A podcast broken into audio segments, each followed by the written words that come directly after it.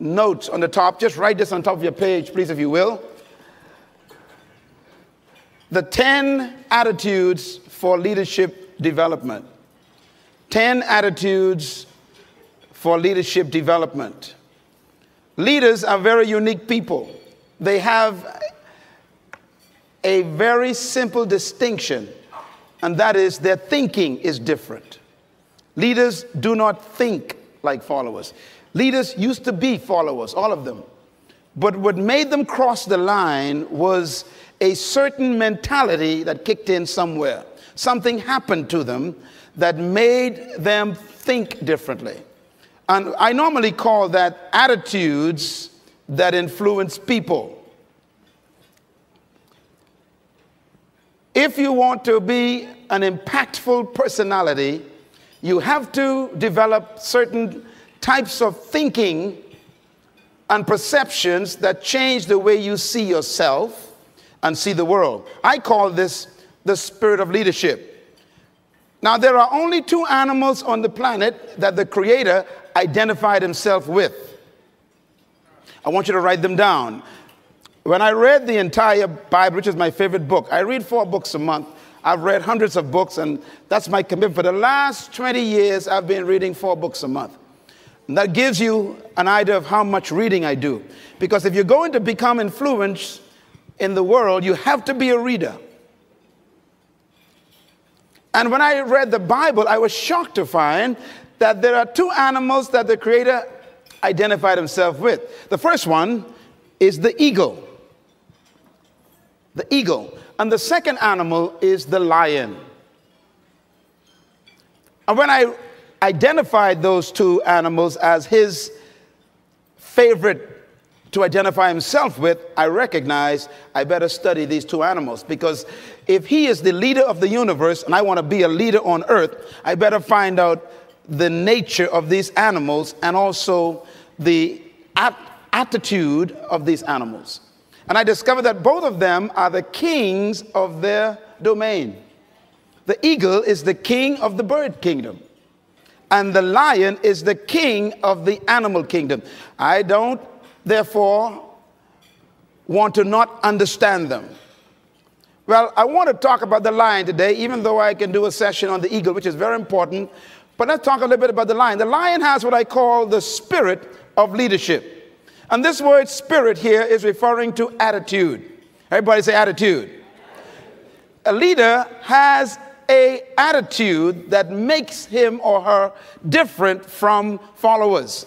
And the lion exhibits that attitude. We have to cultivate the same attitudes that the lion has because the lion apparently has been given the same attitudes that God himself identifies with and he put it in these creatures.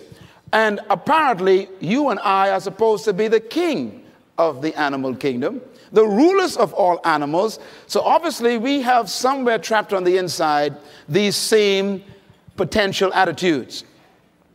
Now, the lion is the king of the jungle, but the lion to me is a great source of encouragement to all of us.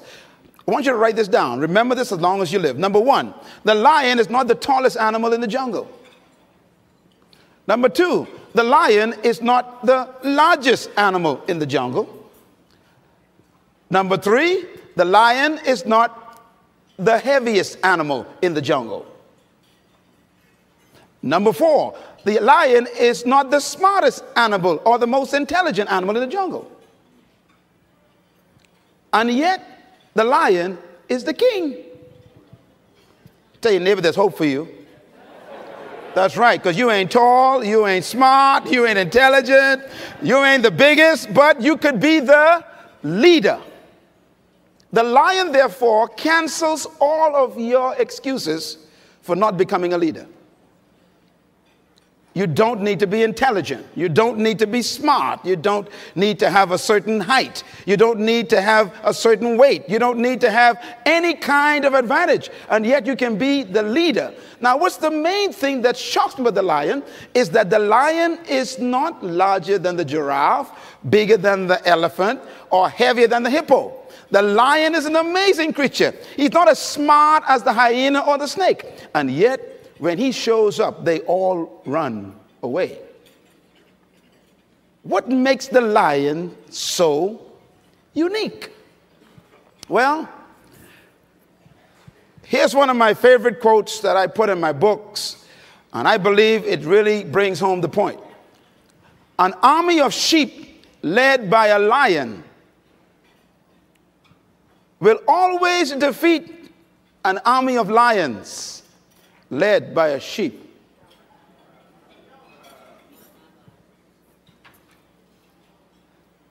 And the answers to that dilemma is this because leadership can transform cowards into violent warriors. The right kind of leadership can transform a timid into bold people who are fearless. Leadership is that powerful. Leadership can walk into a camp of depressed people, and in 20 minutes, they have turned on into unbelievable, powerful armies. Because leadership determines everything. Now, why would a lion become the king of the jungle when he has all of those limitations? He's not the tallest, not the strongest, not the smartest, not the heaviest, not the most intelligent, but yet he runs things. And that's because the lion has something that we need to capture. The lion is the king of the jungle because of one word attitude. Everybody say attitude. Write it down attitude. The lion has a different attitude that makes every animal afraid of him. Now, we don't want to lead by fear, but it does take respect for you to become a leader. When I use the word fear in the jungle, we're talking about respect. The elephant respects the lion.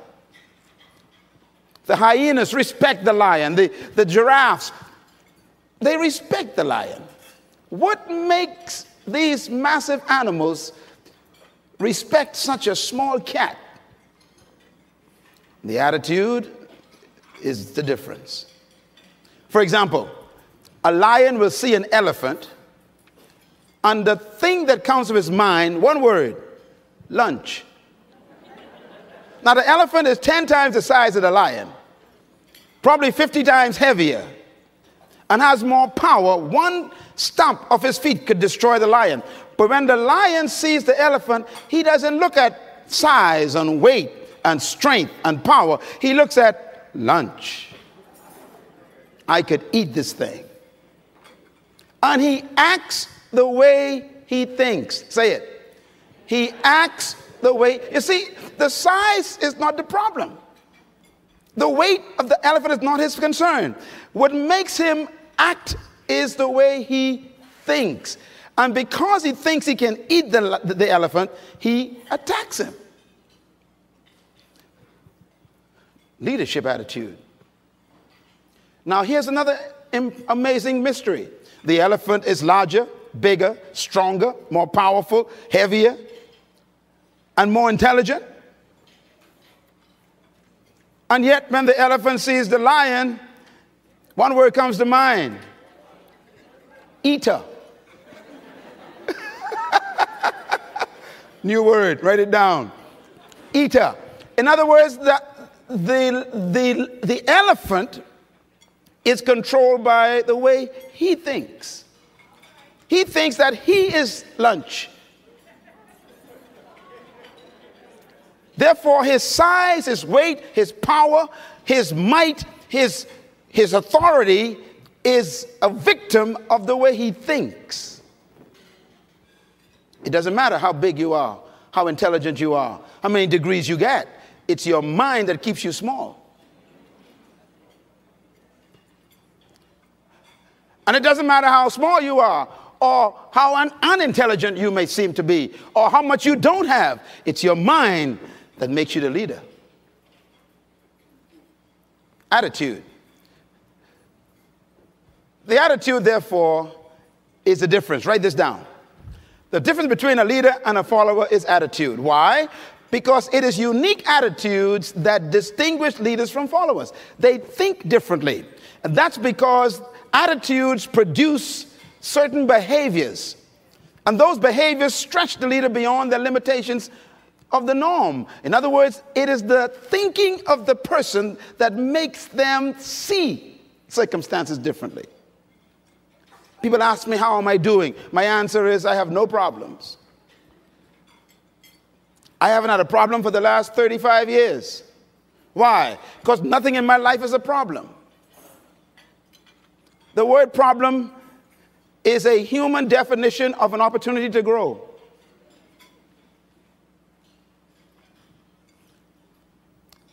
If you call it a problem, it's a negative. If you see it as an opportunity, it becomes a positive. How do you think? Write this down. Attitude is a product of belief. This is very important to develop your leadership. Attitude is a product of belief. You cannot have an attitude beyond your belief. So, your attitude comes from your belief system. The lion is the king because of what he believes about himself and what he believes about the lion, um, the, the elephant, and the giraffe. He believes that they are lunch and he believes he can eat them. His belief system controls the whole situation when they meet. I was born not too far from here in a wooden house right down in the lowest income part of this country called Bain Town. I was born in a house on four rocks, two bedrooms, 11 kids, one mother, one father. One bedroom for my mom and dad, the other for my seven sisters. Some of them are here today. And uh, of course, the boys had to find somewhere to sleep. I remember sleeping on a mattress on the floor. I remember sleeping on one time on, on a mat. And that sheet never kept the mosquitoes out. All around me was poverty. But we didn't know that because everybody was poor. The only way you know you're poor is when you meet, meet a rich person, okay? So, and there I was sleeping on the floor. Wonderful family. They loved me. We loved one another. My parents loved us. We loved them. We had a great family. But we didn't have much. And every opportunity was around me to think negative. I was on the other side with alcoholics all over the place. And, and I remember, you know, my mother and father would tell us things to to fix our belief system. They would say, You can do anything you want to do, son. And they said that when I was sleeping on the floor. They were working on my belief system. And then they taught us the Bible. Now, I don't know about you and your belief about the Bible, but the Bible made me what I am today, so don't you talk bad about the Bible. And if you don't believe in the Bible, that's okay. I'm doing just fine, believe me. And the Bible helped me become what I am. But it was that book that checked my thinking because I was born under colonialism where all my teachers were white and they called us half breeds. I remember one time my teacher called me a half breed monkey. He said, You cannot learn. He said, I don't know why I came all the way from Scotland just to deal with you black children. You are uneducable, he says. Your brain is not normal. You are not intelligent creatures. You are like monkeys. And I was sitting there crying because the guy was just laying into me and I was believing him.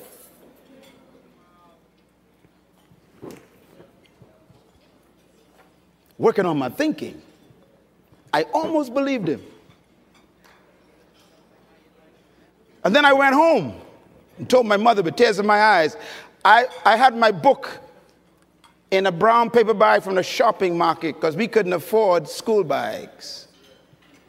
And I remember going home with that brown paper bag, crying, and telling my mom and dad that my teacher said I'm a monkey and I can't learn and that something's wrong with me and I'm retarded and we cannot, you know, measure up to their level of expectation. And, and I began to cry. And my mother said, It doesn't matter what your teacher says. Come here, boy. And she sat me down on that bed she said, Open the Bible. I said, Yes, ma'am. I'm crying, tears dropping down on the book. She said, Turn to Ephesians. I said, I can't spell that.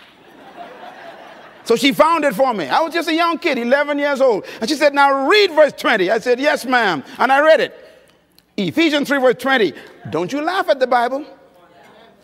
The verse said, Now unto him who is able to do exceedingly, abundantly, above, far beyond all you can ever ask, think, or imagine, according to the power that worketh within you. To him be glory. Mom said, Read it again. I read it. She said, Read it again. I read it. I said, Read it again. She said, Read it and tell you, you don't have to look at it. And I sat there and I memorized that verse in one afternoon.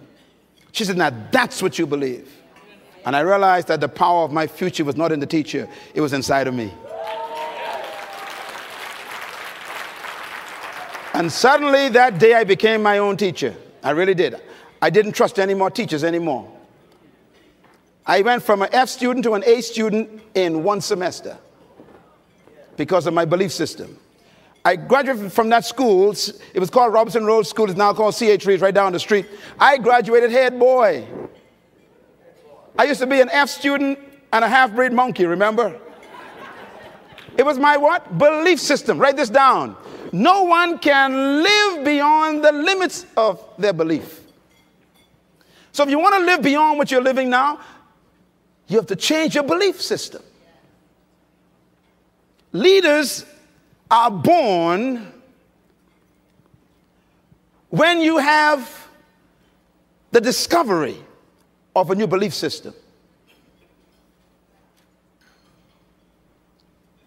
The secret to anyone rising is what happens in their belief system. And that's what this conference is about. Write this down, please. Your life is what you think it should be. That's exactly what you are right now. You are what you thought you should be. And if you don't like who you are, you got to change what you think you should be. That's how leaders are born. I'm going to move fast, so you better write fast. You see that uh, picture there? I love this picture. That's what you need to do. This conference is the mother lion, and the little cub is you. And we're going to train you how to go get that elephant. Look at that kid looking. Look at him looking. Whatever mom looking at, he looking at what mom looking at. By the way, when the lions attack the elephant, the males never go.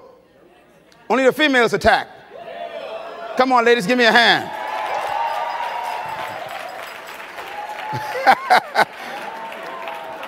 Only females attack. It's amazing. And once the prey is down, then the men come in and start eating stuff. that's because that's because the men are cowards.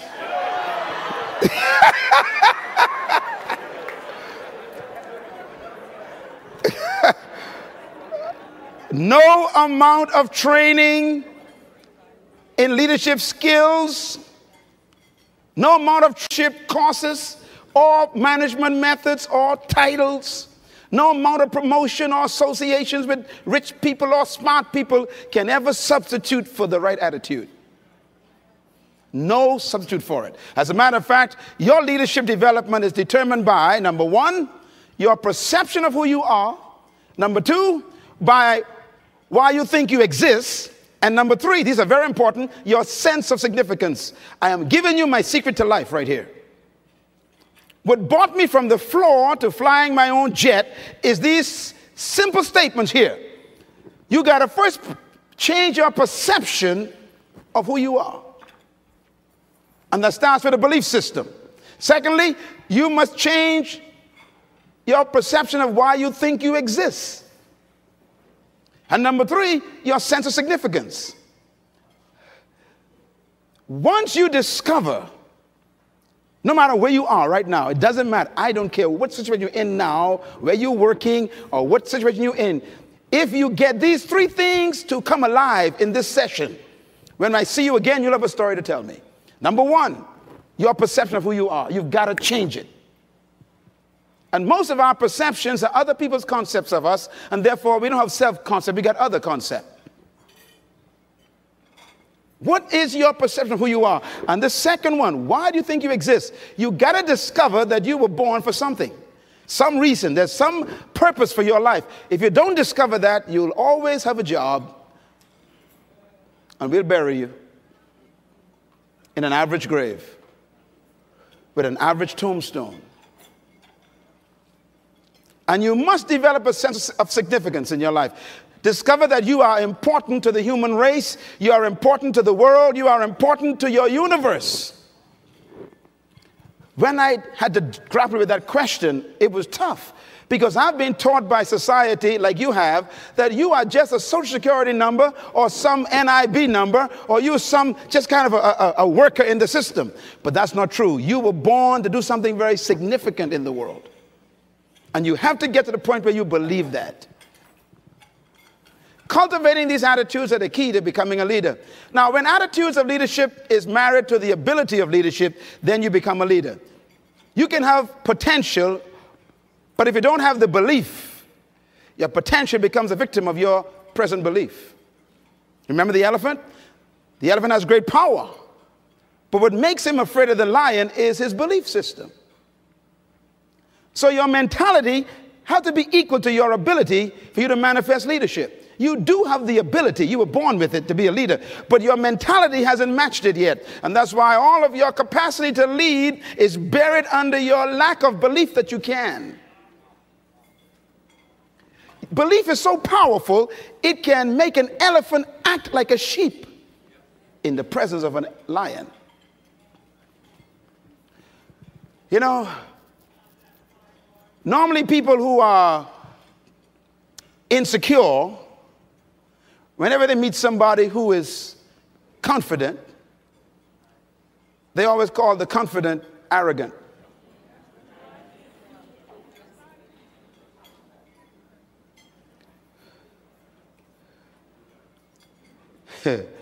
when you discover who you are, you can't help but be confident. I don't pretend, I don't try to have confidence. If you try, that means you ain't got it. It's, you're faking it. Confidence is a product of belief. What you believe about yourself determines the way you think about yourself, and the way you think about yourself is the way you behave. And you behave bold and confident and fearless because there's some things you discovered about you and about life that makes life change a perception. Put it another way, write this down. You can never fully carry out the mandate of leadership if you don't have the mentality of leadership. And that's what this session is about. It's about mentality. A matter of fact, integrating attitude and attributes and at- aptitude and altitude produces leadership. That's a lot of apps there. Write that down, please. Each one of them is a different experience for leaders. First of all, your attitude got to be right. Then you must marry that to attributes. That means gifts you were born with. Then you got to marry that to aptitude. That means now you got to educate and train those gifts. That's why you read and study and go to school for your, for your aptitude to be increased. And then your altitude means you got to change the level of associations you are in. You know, it's amazing. When you change your aptitude, you normally want to change your altitude. Leaders choose their friends based on their destination. And one of the keys to developing leadership is you have to appreciate the fact that no one is responsible for your life except you. I had to take charge of my life as a teenager. And at age 13, I discovered who I was. I became a problem to the whole family. My mom used to say to me, she'd say, You are a different boy. You are a different child. But something happened to me at age 13. I discovered myself. Different was simply meaning you don't think like the rest of the kids. That's all it means.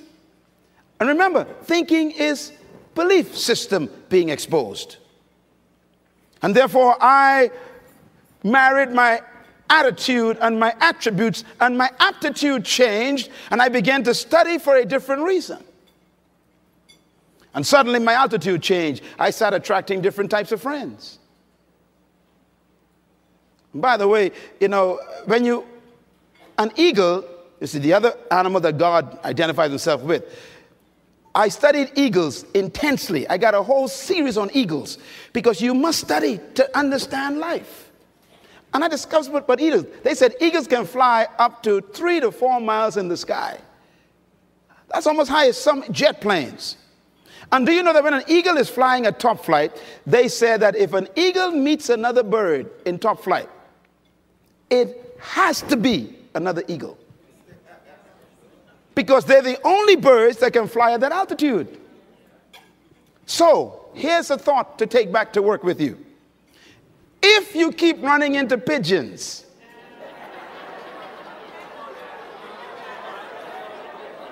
and ducks and tobacco doves. you are flying too low. Do you know what a pigeon is? Eagles never flock. You only find them one at a time. So if you keep attracting a gang of people around you at work, Everybody want to bring gossip to you, you know, cackling, duck, cap, cap, cap, cap, cap, cap, cap. You are in bad company. That's why I really want you to give yourself a big hand today, because to come here, you must be an eagle. You left the pigeons back at the office. Well, why are you going down there? Who do you think they are? They can't teach you nothing. Hey, that's a chicken talking. and they only fly when they're frightened. If you're going to be a leader, you got to be careful who you fly with. People who criticize got time for it. And that's why I ignore them. I ignore my critics because they got time for it. I'm too busy. I'm too busy succeeding.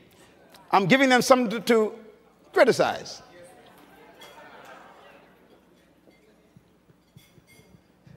The greatest revenge in life, they say, is success. Write this down. It's not ability, it's mentality that makes a leader. It's not ability, it's what? Mentality. That elephant and that hippopotamus has power. They got ability, strength, size. They got might. They got ability. What they lack is mentality. The lion got a different mentality, so he eats them for lunch. Write this down. What you think is more important than what you do. And so, if you want to change, you got to work on this attitude bit. There's my conference people again. Working on this. Okay. Here's my philosophy. My philosophy and the philosophy of this association, the Thurman Association, is this trapped in every follower is a hidden leader. Say that with me. Trapped in every follower is hidden leader. Say it again. Say it loud. Raise the roof. Point at somebody and tell them right to the face. Come on, say it. Trapped in every follower is hidden leader. Say it one more time. Trapped in every follower is hidden leader. Therefore, the goal of true leadership is to release the hidden leader in the followers. If you are a true leader in your department, or in your company supervisory position, if you are a true leader as a pastor or maybe as a, a, a, manager in some company, your greatest example of leadership is production of leaders. True leaders do not maintain followers, they produce leaders. True leadership focuses on producing leaders, not followers that picture again on that screen, that mother knows that that cub must become a leader. So look how early she's training him. Watching how to watch and study a prey moving across the prairie. Look at that, son. You see how that elephant moves? Right. You see how he swirls? Right. See how he swirls to the weight? Right. Study that. Why? That's going to be your lunch in a few months. In other words, a true leader begins to train people under their care immediately to take leadership. I put it to you that every one of us got a little leader hidden on the inside. That's you right there. Look at that. Isn't that cute? Inside that little cub is an awesome beast. Tell your neighbor, don't misjudge me yet. I'll eat you for lunch. Clap your hands, all you great lions. Come on, let's see it out of here. Don't let nobody judge you. You look very innocent right now, but tell them you're going to work for me. Tell them, I'm going to let you work for me in the future. I'm going to hire you. the capacity to lead is in every human being. And leadership is like a tree trapped in a seed. You know, trees are not in the soil, they are trapped in a seed. And every one of you that walked through that door today is a seed that was sent to the planet to produce a tree to serve the world your fruit. That's why you were born. And deep inside of you is a person no one knows yet. And what you've done so far is just initiation process. That's why no one should cancel you yet because you ain't quite come out yet. As a matter of fact, when they see you, they're going to be glad they sat next to you. Come on, sat, shake your hand right now. Tell them you're going to be glad you sat next to me one day.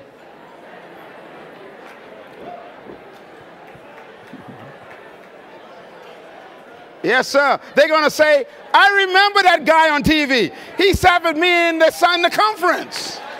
Oh, yeah, I remember that guy downtown who owns that 50 story building. He sat with me in the conference in Nassau.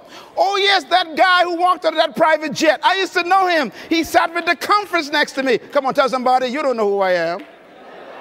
So take me for lunch tomorrow. you never know who you're sitting next to. Write this down. Leadership manifestation requires the right environment. You know, a seed can be placed on a windowsill in your tiled bathroom and stay there for 50 years and the tree never come out.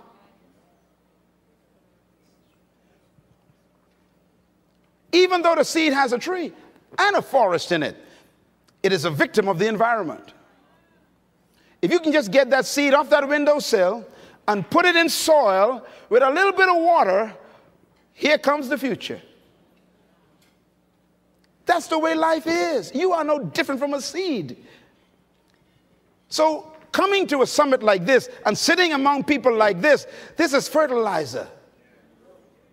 This whole week, is a seed bed. It's soil for you to put yourself in. Matter of fact, when you leave here, imagine you got to prepare yourself. You got to go back to those rocky people in your job.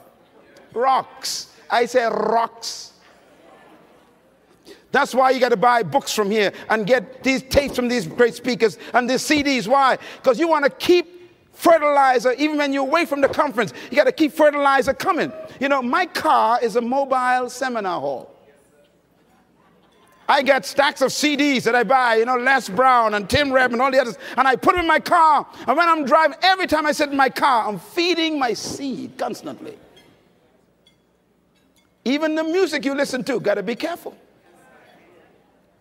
It can be poison to your germination of your seed. The next time someone says they want to get to know you, ask them, Are you fertilizer or rock? There are some folks in your life right now who are very toxic. They will pollute your seed, you'll never come out. Have you noticed that people who ain't going nowhere want you to go with them?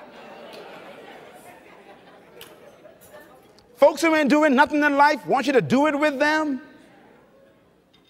This is why you got to break away from your best friend sometime to become better. You outgrow people, so know when to leave. If they keep asking you questions, it's time to go. Be with people who, who you can ask questions. That's how you grow. Write this down, very important. True attitude is manifested in attitude. And what I mean by that is when you discover leadership, it comes out in your attitude. An attitude must be a product of your belief system. Everybody in here have attitude. Everybody. What's about the leadership attitude? There are two types of concepts that I wrote in my book on the spirit of leadership that I try, hopefully, people understand it. The first one is the leadership spirit and the spirit of leadership. Two different concepts. The leadership spirit is what you were born with. It's like the elephant being born with natural strength. Every human being in this place was born with the leadership spirit. You were born to be a leader. However, for that spirit to ignite, you must have the spirit of leadership added to it. And that's the mentality.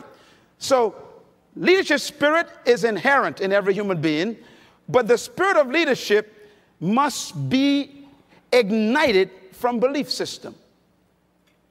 Your ability, you never receive it, you came with it. But your ability that you were born with is trapped by the mentality that they gave you from the, your, your culture. This is why to be great, you got to divorce yourself from your traditions and your culture.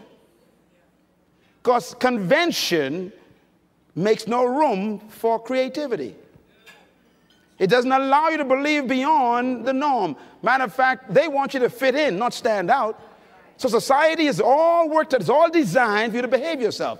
You know, uh, I was sharing this when I was in South Africa two weeks ago about, I was in uh, Germany one time, driving on the Autobahn, and my, my host was driving me you know, for the first time, I went on an Autobahn. An Autobahn is a road in Germany that has no speed limit. Can you imagine that, Bahamians?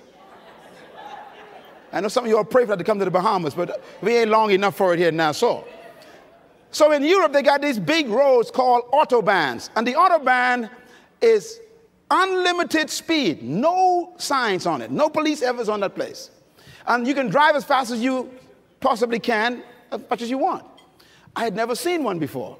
So this guy had this beautiful black Mercedes pick me up. We go into another town. We go into Villa, Wilhelmshaven up north. And I went there to speak. And we drove from the town we were in. And this guy came up the side road, up on the Autobahn, and we took off. And this car took off, and it just went 90, 100, 150, 170. And I'm sitting there just getting, man, I was, I, I was like, this is crazy. I love it. So he looked at me, he says, Is something wrong? I said, 180. He said, So? I said, No. it was my convention kicking in even when I was free to go as fast as I could, my training was saying no. So he did something interesting. He says, At the next rest stop, I'm going to pull over and I want you to drive. I say, Yes, sir. Dreaming of this all my life. He pulled in there, he switched seats with me. Man, listen, I was like a little boy again. I pulled on that autobahn and hit that accelerator, and I'm flying. 100, woo, 110, hey, 120, mm-hmm, 125. All of a sudden, my fear kicks in. I better stay at 125. All of a sudden, I heard something pass me. He said, the guy laughed. He says, You're standing still.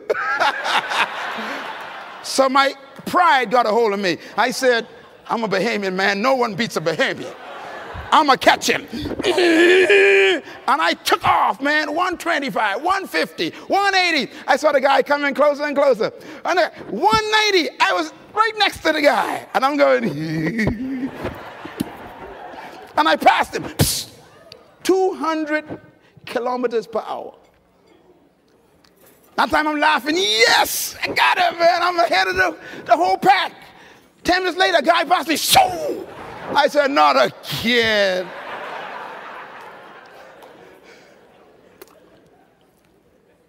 Isn't it amazing that what you celebrate, God's disappointed? All your trophies in your office is your greatest enemy. Write this down. The greatest enemy of progress is your last success. The minute you become so impressed by what you're doing, someone passes you in life. I learned a lesson that day. I, the car I was in had 300 on the speedometer, 300 kilometers speedometer. And at 180, I was proud of myself. And someone passed me at 205. And then my host said to me, What are you afraid of? I said, I don't know. We got to the city. I was confused all night after that. I kept asking myself a question why didn't I go all the way? And the answer I got was simple you're trained to limit yourself. Isn't it amazing that you buy a car that can travel 150 miles per hour, 180 miles per hour, and then the, the same country that sells the car to you puts up a sign 50. No, you never thought about that. That's a problem. Yeah, see, see, Ford Motor Company makes the car to make 180, and then they make sure you only can travel 50.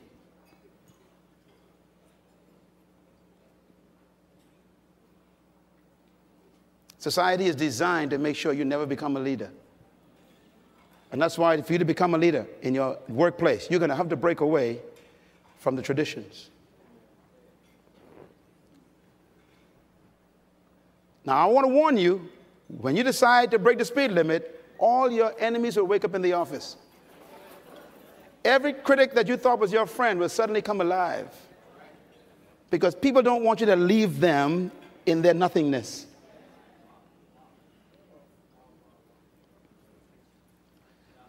You can't lead from behind. I never forget one day I was up in South Dakota speaking at a church. Big meeting in the middle of this field where all these farms are. And they took me into town. I'd never seen so many, you know, uh, milk farms. And I saw a whole herd of cows, you know, going down the side of the, the road uh, the field. And I noticed that there was no one leading, just kind of a bunch of cows, just cows just kind of walking. And they were all behind each, you know, the ones behind. And I realized that the guys behind, all they saw was hips. Anyhow, y'all are slow. See, what a way to live life, just seeing somebody's rump.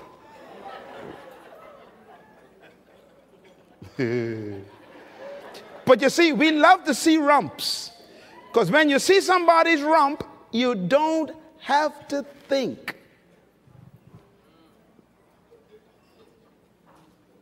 That's why sheep are not leaders. They follow the sheep hips in front of them. But when you're out front, ain't no hip to follow. You got to design your course. And that takes boldness and risk. It takes all kinds of challenging commitment to, to decide where you want to go in life out front. Please write this down. Having the leadership spirit means that you are naturally created to lead, but the mentality is what wakes it up.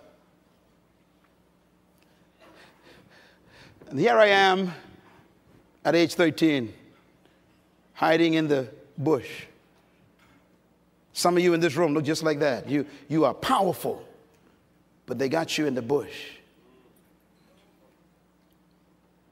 The social environment is just making you afraid to come out and take what's yours in life. I put it to you this way there was a story of a man, his name was Caleb. Caleb was the man in the bush until he ran into his creator and his mentality was changed. And here's what Moses said, you know, rather what God said to Caleb. Uh, Caleb and Joshua were the only two guys in the Bible who went to the dream that God gave the whole country. Everybody else died in the desert. And you remember Moses told a story. I mean, Moses, the story is about Moses. He told the 12 tribes to choose a leader. He took the leader and sent the 12 leaders into the land that they were going. To. And uh, the text says that when they went into the land to check out the land that was already theirs according to promise, they all came back, and 10 of them told Moses that the land they saw had big giants in them. And then they also told Moses that we were like grasshoppers in their eyes. Now, they never talked to the, to the giants to find out if that's what the giants thought about them. Let me say that slow, you missed that. They went into the land to check it out. It was already theirs. They saw some people in the land. They came back and told Moses, The people are like giants. And then they said, And we are like grasshoppers in their eyes. How did they know that? You are the way you see yourself. Do you think you're a grasshopper? The elephant actually thinks it's a meal for a cat.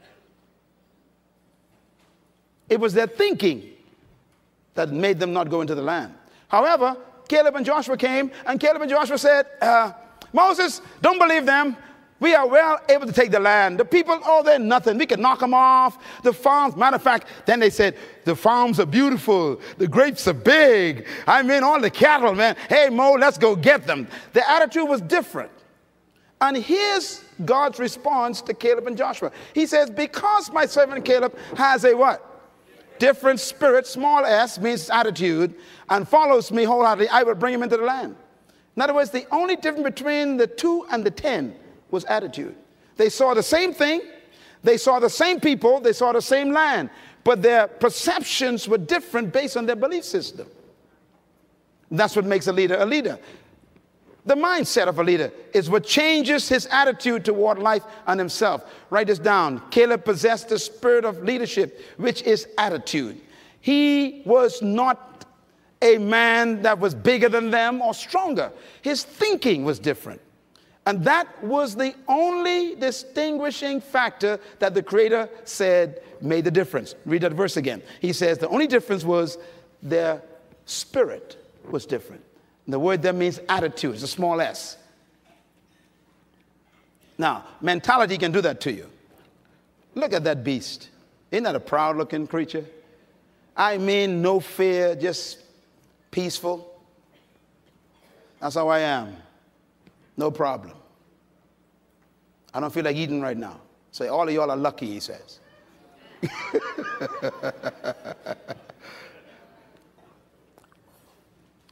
The spirit of leadership refers to attitudes, mentality, and mindset. And it is required for leadership. Therefore, without the spirit of leadership, the leadership spirit remains dormant. And this is a very important point as we bring this wonderful day to a close. The spirit of leadership is necessary for the leadership spirit to come forth. And that's been the key to all great leaders. And sometimes that spirit comes forth under pressure. Many leaders in history are products of circumstances that force them to think differently. That's what makes them emerge as leaders. So, having the spirit of leadership means that you understand and demonstrate the mindset of a leader. All right, let me quickly, uh, forgive me for moving so fast because I got a lot to finish here. I want you to write this list down as quickly as you possibly can. I got too much stuff for y'all, right? I know. I'm loaded, man. I'm loaded. Okay. The spirit of leadership is a mindset, it dictates your motivation, it, re- it is revealed in your response to your environment. The spirit of leadership is a perception of yourself and the world. How do you see the world? The spirit of leadership is your convictions that regulate your thoughts about yourself and people. The spirit of leadership is your personal, private philosophy of life. How you think about life and yourself. The spirit of leadership is your thoughts about oneself and one's environment. Please buy this CD and put it in your car on the highway. The spirit of leadership is your thoughts about yourself and the environment. It is your belief system which controls your behavior. The spirit of leadership is the source of your action which determines the response and how you interpret the world. This is very important. I see the world differently from most people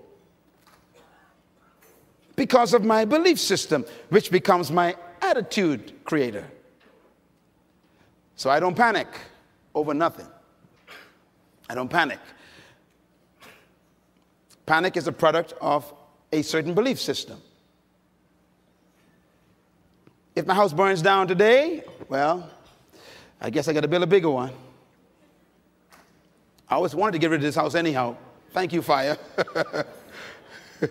you know, your attitude is determined by your belief system. This last one on the bottom. The spirit of leadership is the source of your actions, which determine the response of how you interpret life. And therefore, it is your mental conditioning.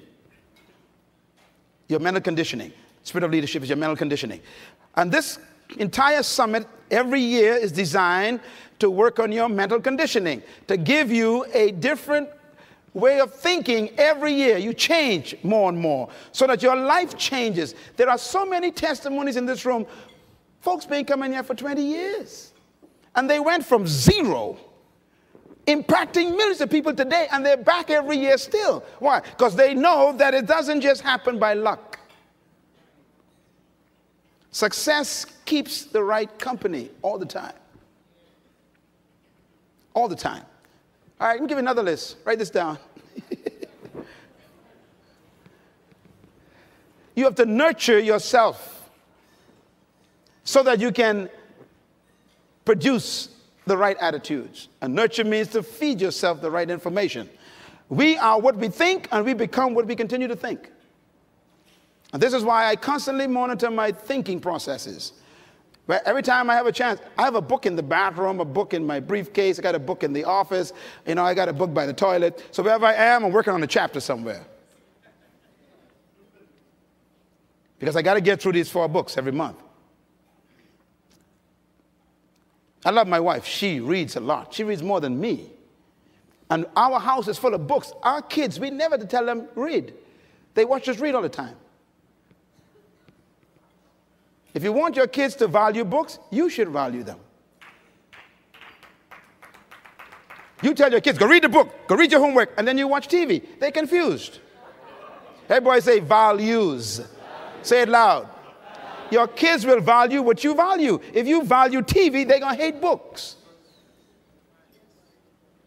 If they watch you always reading books, they're going to turn the TV off because whatever mom and dad values and mom and dad are doing well, that must be what we should do too. So our kids fell in love with books. My house is full of books. I'm beginning to run out of house. Because you become what you think. You cannot rise above the plane of your mental conditioning. So I got to constantly keep feeding my mentality. I have to work on it so I can work up my altitude of mentality. You to change your life, you must change your mind. And this is why the heart of leadership is working on the way a person thinks. Now, pardon me. Here, the most important thing to write down. hey, trust me with this one. Write this one down, okay? seven principles of true leadership. Number one, true leadership is inherent in the human spirit. You have to believe that first. Every human being possesses the capacity to be a leader. Whether they die as a follower is a choice. Number two, true leadership cannot be taught it must be discovered. This is why going to any leadership course or any leadership school doesn't produce leaders. Fortune 500 companies spend billions of dollars every year sending their would-be leaders, managers to all kind of seminars all over America, and they come right back and be the same person. Because leadership cannot be taught, really. It must be discovered on the inside. Number three, true leadership is self-discovery. And number four, true leadership is serving your gift to the world. Everyone in this room was born with a specific gift. Some of you got two of them. Don't try and develop all of your gifts. Focus on one. Make it your primary gift. And then refine it. And then serve it to the world. The key to leadership is service. But it doesn't mean servitude as making yourself of less value. You serve because you have value. It is your gift that makes you valuable, and serving it is your responsibility. And the better you serve your gift, the greater leadership you, you achieve. That's why Jesus said, The greatest among you is the one who serves everybody. The greatest is the one who serves. The greatest is the one who serves. So whoever can serve their gift more effectively, they become the greatest in the group.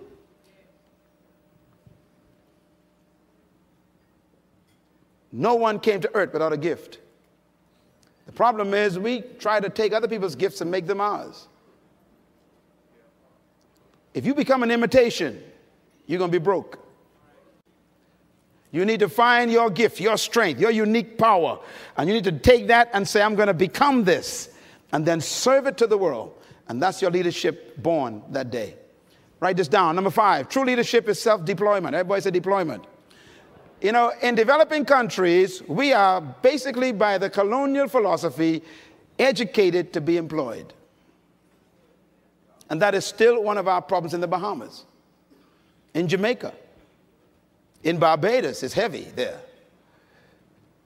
Trinidad, St. Lucia, St. Thomas, St. Kitts, Grenada, we're suffering from this problem.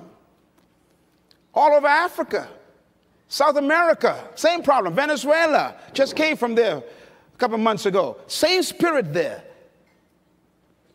Argentina went down there, same spirit there in Argentina. I mean, we're all suffering from this, this mentality of the colonial spirit. And you folks from America who were part of the slave uh, uh, experience, you have the same mentality, still fighting with it. In other words, we've all been taught to be employed, not deployed.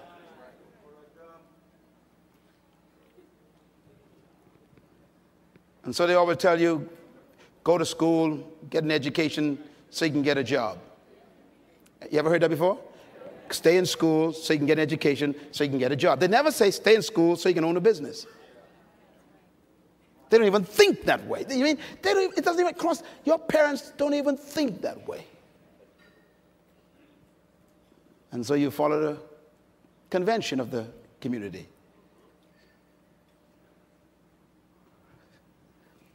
When I was, I'll never forget the meeting when I went to Malaysia to speak.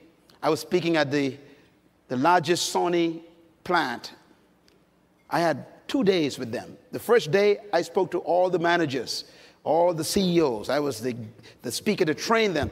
And these people, man, they're all slant eyes, you know. there was Chinese and Japanese and Singaporeans. All these folks were there in Malaysia working for Sony. And I had to do training there for management development and leadership training for the whole day. And then the next day, I had to speak to 2,000 of the workers in the plant who were making television. They were producing, you know, CD players. That's where all this stuff comes from. There's the big plant in Malaysia where they make this stuff. And I was there the second day and did training all day. The third day, the president of that particular firm called me up and he says, Our CEOs and our executives are so impressed by you, we want to take you for lunch. We want to talk to you some more. So we went to this restaurant, ate stuff I don't want to talk about, and then we sat there, we began to talk. And uh, here I was, you know, in this room with all these multi-millionaires and a few billionaires, and I'm the only black-colored guy in the room, man. It was feeling so good. I felt like raisin in a bowl of cornflakes, you know what I mean?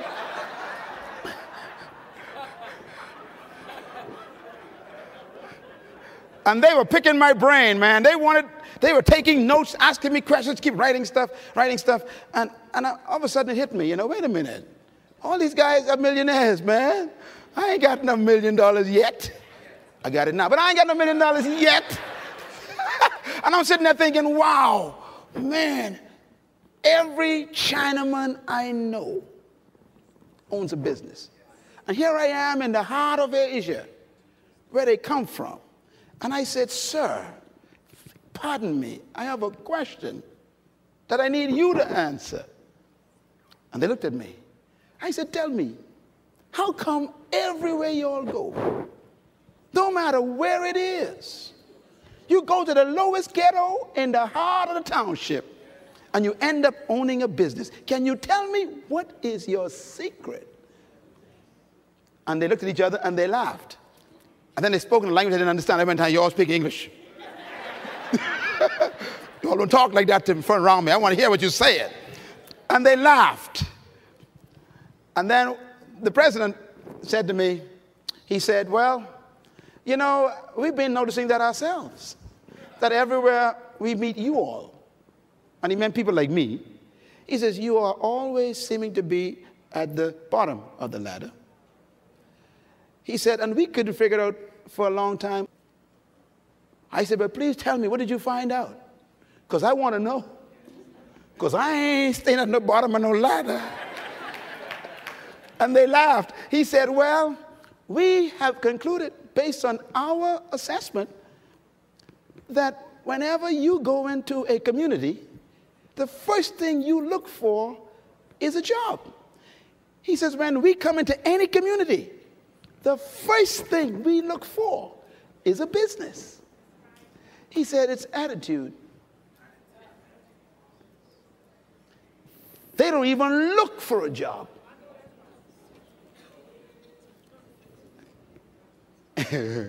Any Chinese working for you? Come on, clap. Learn the lesson right now. Everybody say attitude. Attitude. They, they, they don't even think about employment, they think deployment. As a man thinketh, so he becomes. So here we were in Town, in the ghetto of the island. And on Augusta Street, a street right across where we live, was this Chinaman in the heart of the poorest part of the island. And we buying from him. And I'm like, what are you doing here? Mentality. Tell your neighbor, deploy yourself. Let me say this to you. So I said to the guy, I said, excuse me, uh, uh, so when you go into a, a, a town or any, any country, so what do you do until you get a business? He says, any employment we have is always temporary. We only want enough money to start a business, that's all.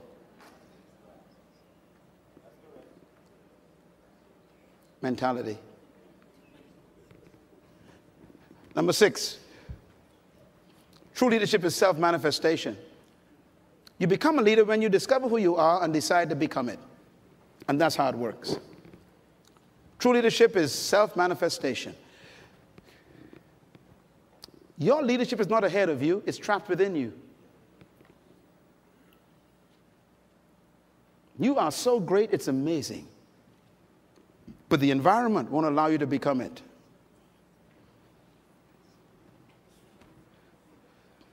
You know, one of the smartest men I know in my life is this man right here, Dr. Jerry Horner.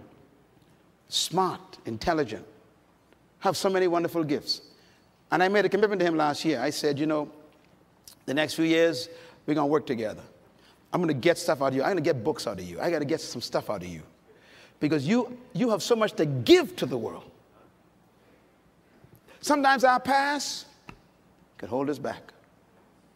Mentality just don't allow you to to step out and take a risk. What you're doing now, it's not what you could do. Whatever you're impressed with, God's disappointed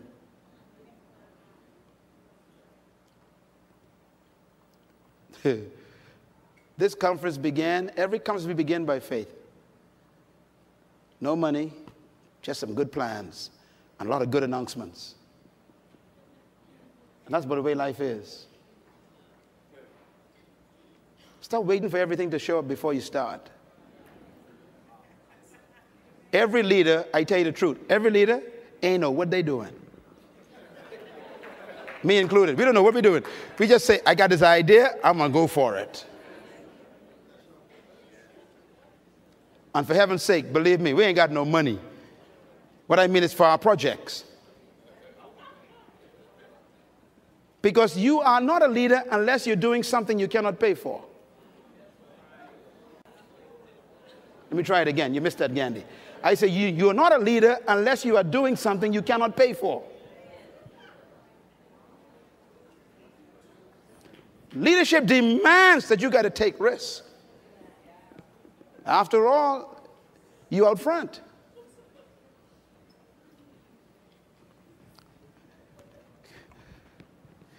Number seven, leadership is self exposure.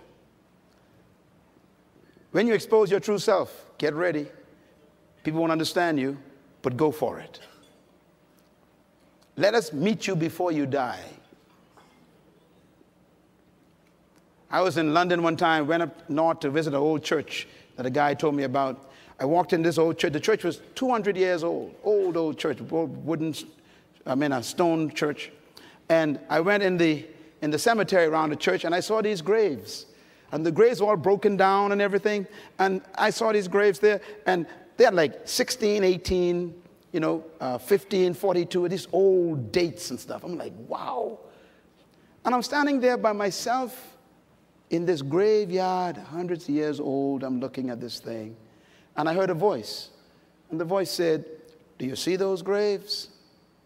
Most of those people never lived on earth. I thought, What is that? I don't understand the statement. And the voice came back again. It says, Most of the people you see here, they never showed up on earth. I went back to my hotel room in London. That night I was disturbed by that statement all night. I couldn't figure what, what, what does that mean until the light came on.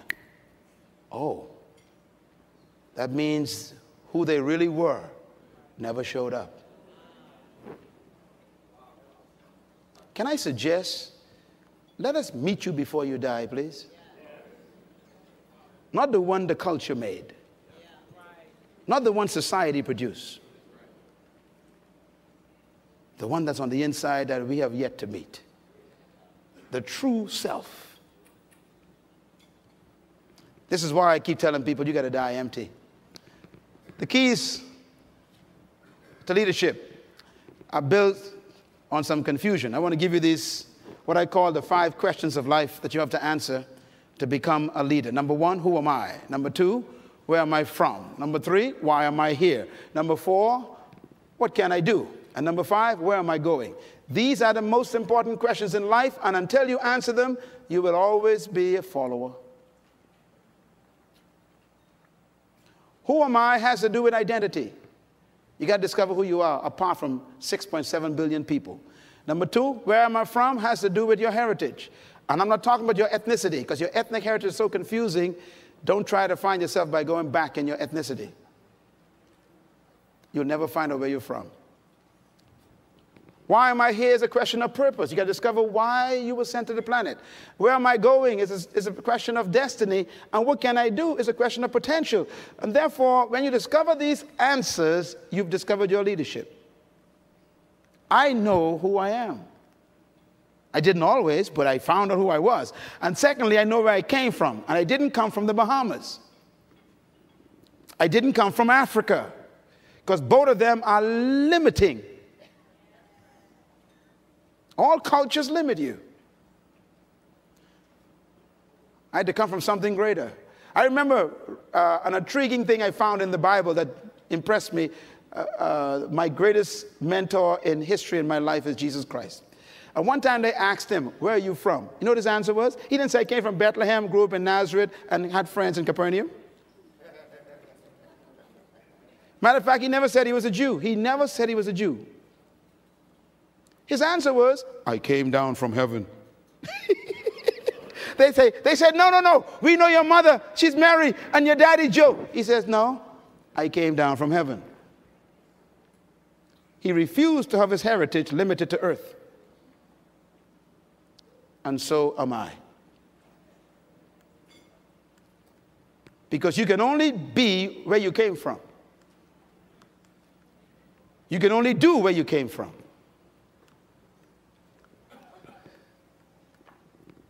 So you got to find another heritage.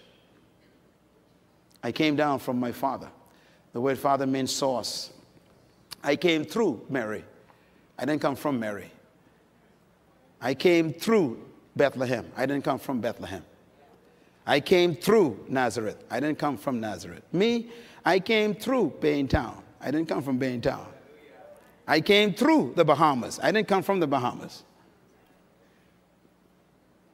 Wherever you came from can limit you or give you unlimited thinking. I was telling some friends the other day when I was uh, in, in, in, Africa again, uh, in Bloemfontein. I said, Look, I talked to some leaders in a small room. I said, Let me tell you something. I said, The reason why they call Africa Mother Africa is because you never get your heritage from your mother. Let me say it again because some of you all missed that. That's why you carry your father's name. The seed of your identity comes from your father. So Africa is not my home. It's too small. It was a mother. I came down from my father through the mother.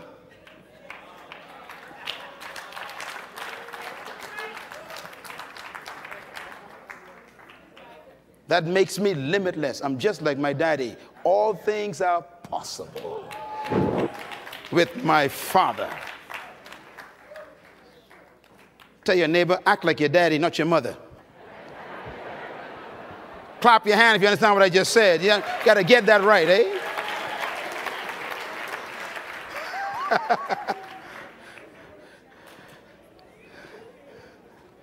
All right, let me let me wrap this up with some thoughts here.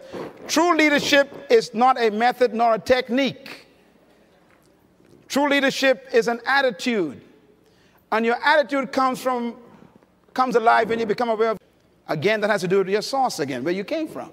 When I discovered that I came out of God, not out of the Bahamas, suddenly the Bahamas became too small for me. So today, we have effects in 90 countries right from this island. Because the mentality that was developed here goes beyond this entire region.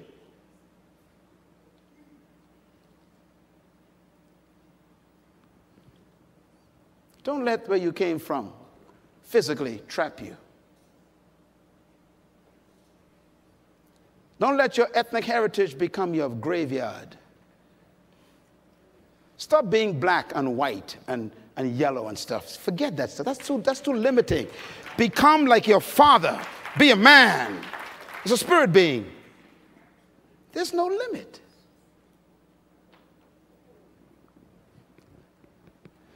Beliefs and convictions of a leader regulates the nature of their leadership, and therefore the source of beliefs is the perception of your truth. What is truth to you determines what you do with your life.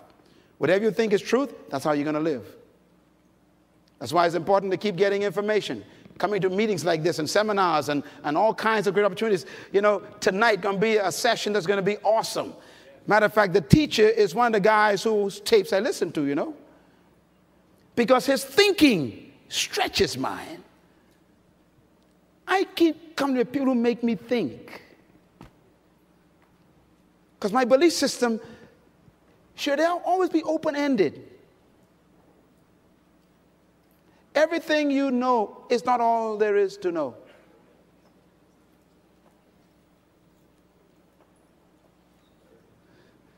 That's why I'm afraid of titles.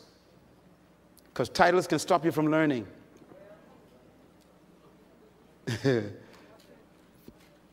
Even promotion can stop you from learning. The minute you give somebody a title like manager, they stop reading. You call them supervisor, that's it, no more schooling. They, I've arrived, see? Titles are dangerous. let, me, let me just take a little liberty before I get in trouble. Throw your rocks later. You know, this is especially a problem in religious people. They love titles, man. You call a guy a reverend, all of a sudden, man, he's holy. He's, if you know, forget studies. I know God now. And for heaven's sake, don't ever give him the word bishop. That's it. That's it. It's over now. My God, you know, no more study, no nothing.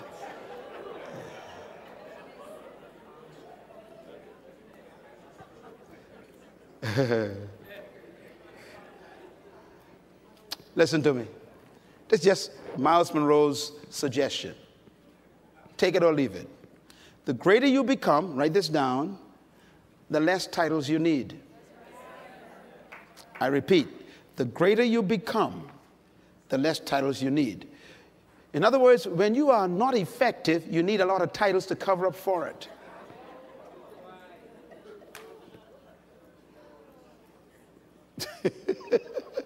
Let me give you an example of great people. The goal in life, write this down, is to only be reduced to your first name.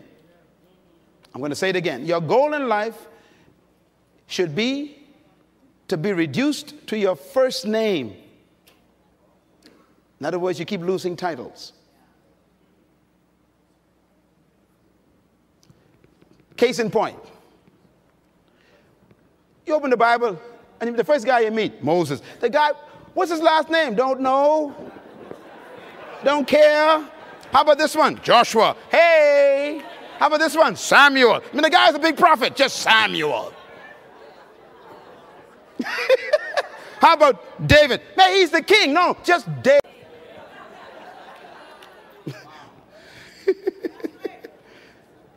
and you want 10 titles and ain't done nothing yet. How about this one? Obadiah. Just Jonah. How about Micah? Micah. Nahum. Habakkuk. Zephaniah. Not Reverend Zephaniah, just Zephaniah. Haggai, not Bishop Haggai, just Haggai. Zechariah, not Saint Zechariah, just Zacchaeus. How about Malachi? How about this one? Jesus. Oh my God. Now we get in trouble now. You call a guy by his first name, that's disrespect. That's all the devil needs to hear.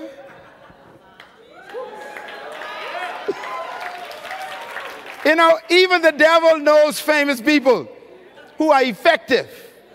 Like Paul, I know, and Peter, I know, but you got too many titles, he says. Come on.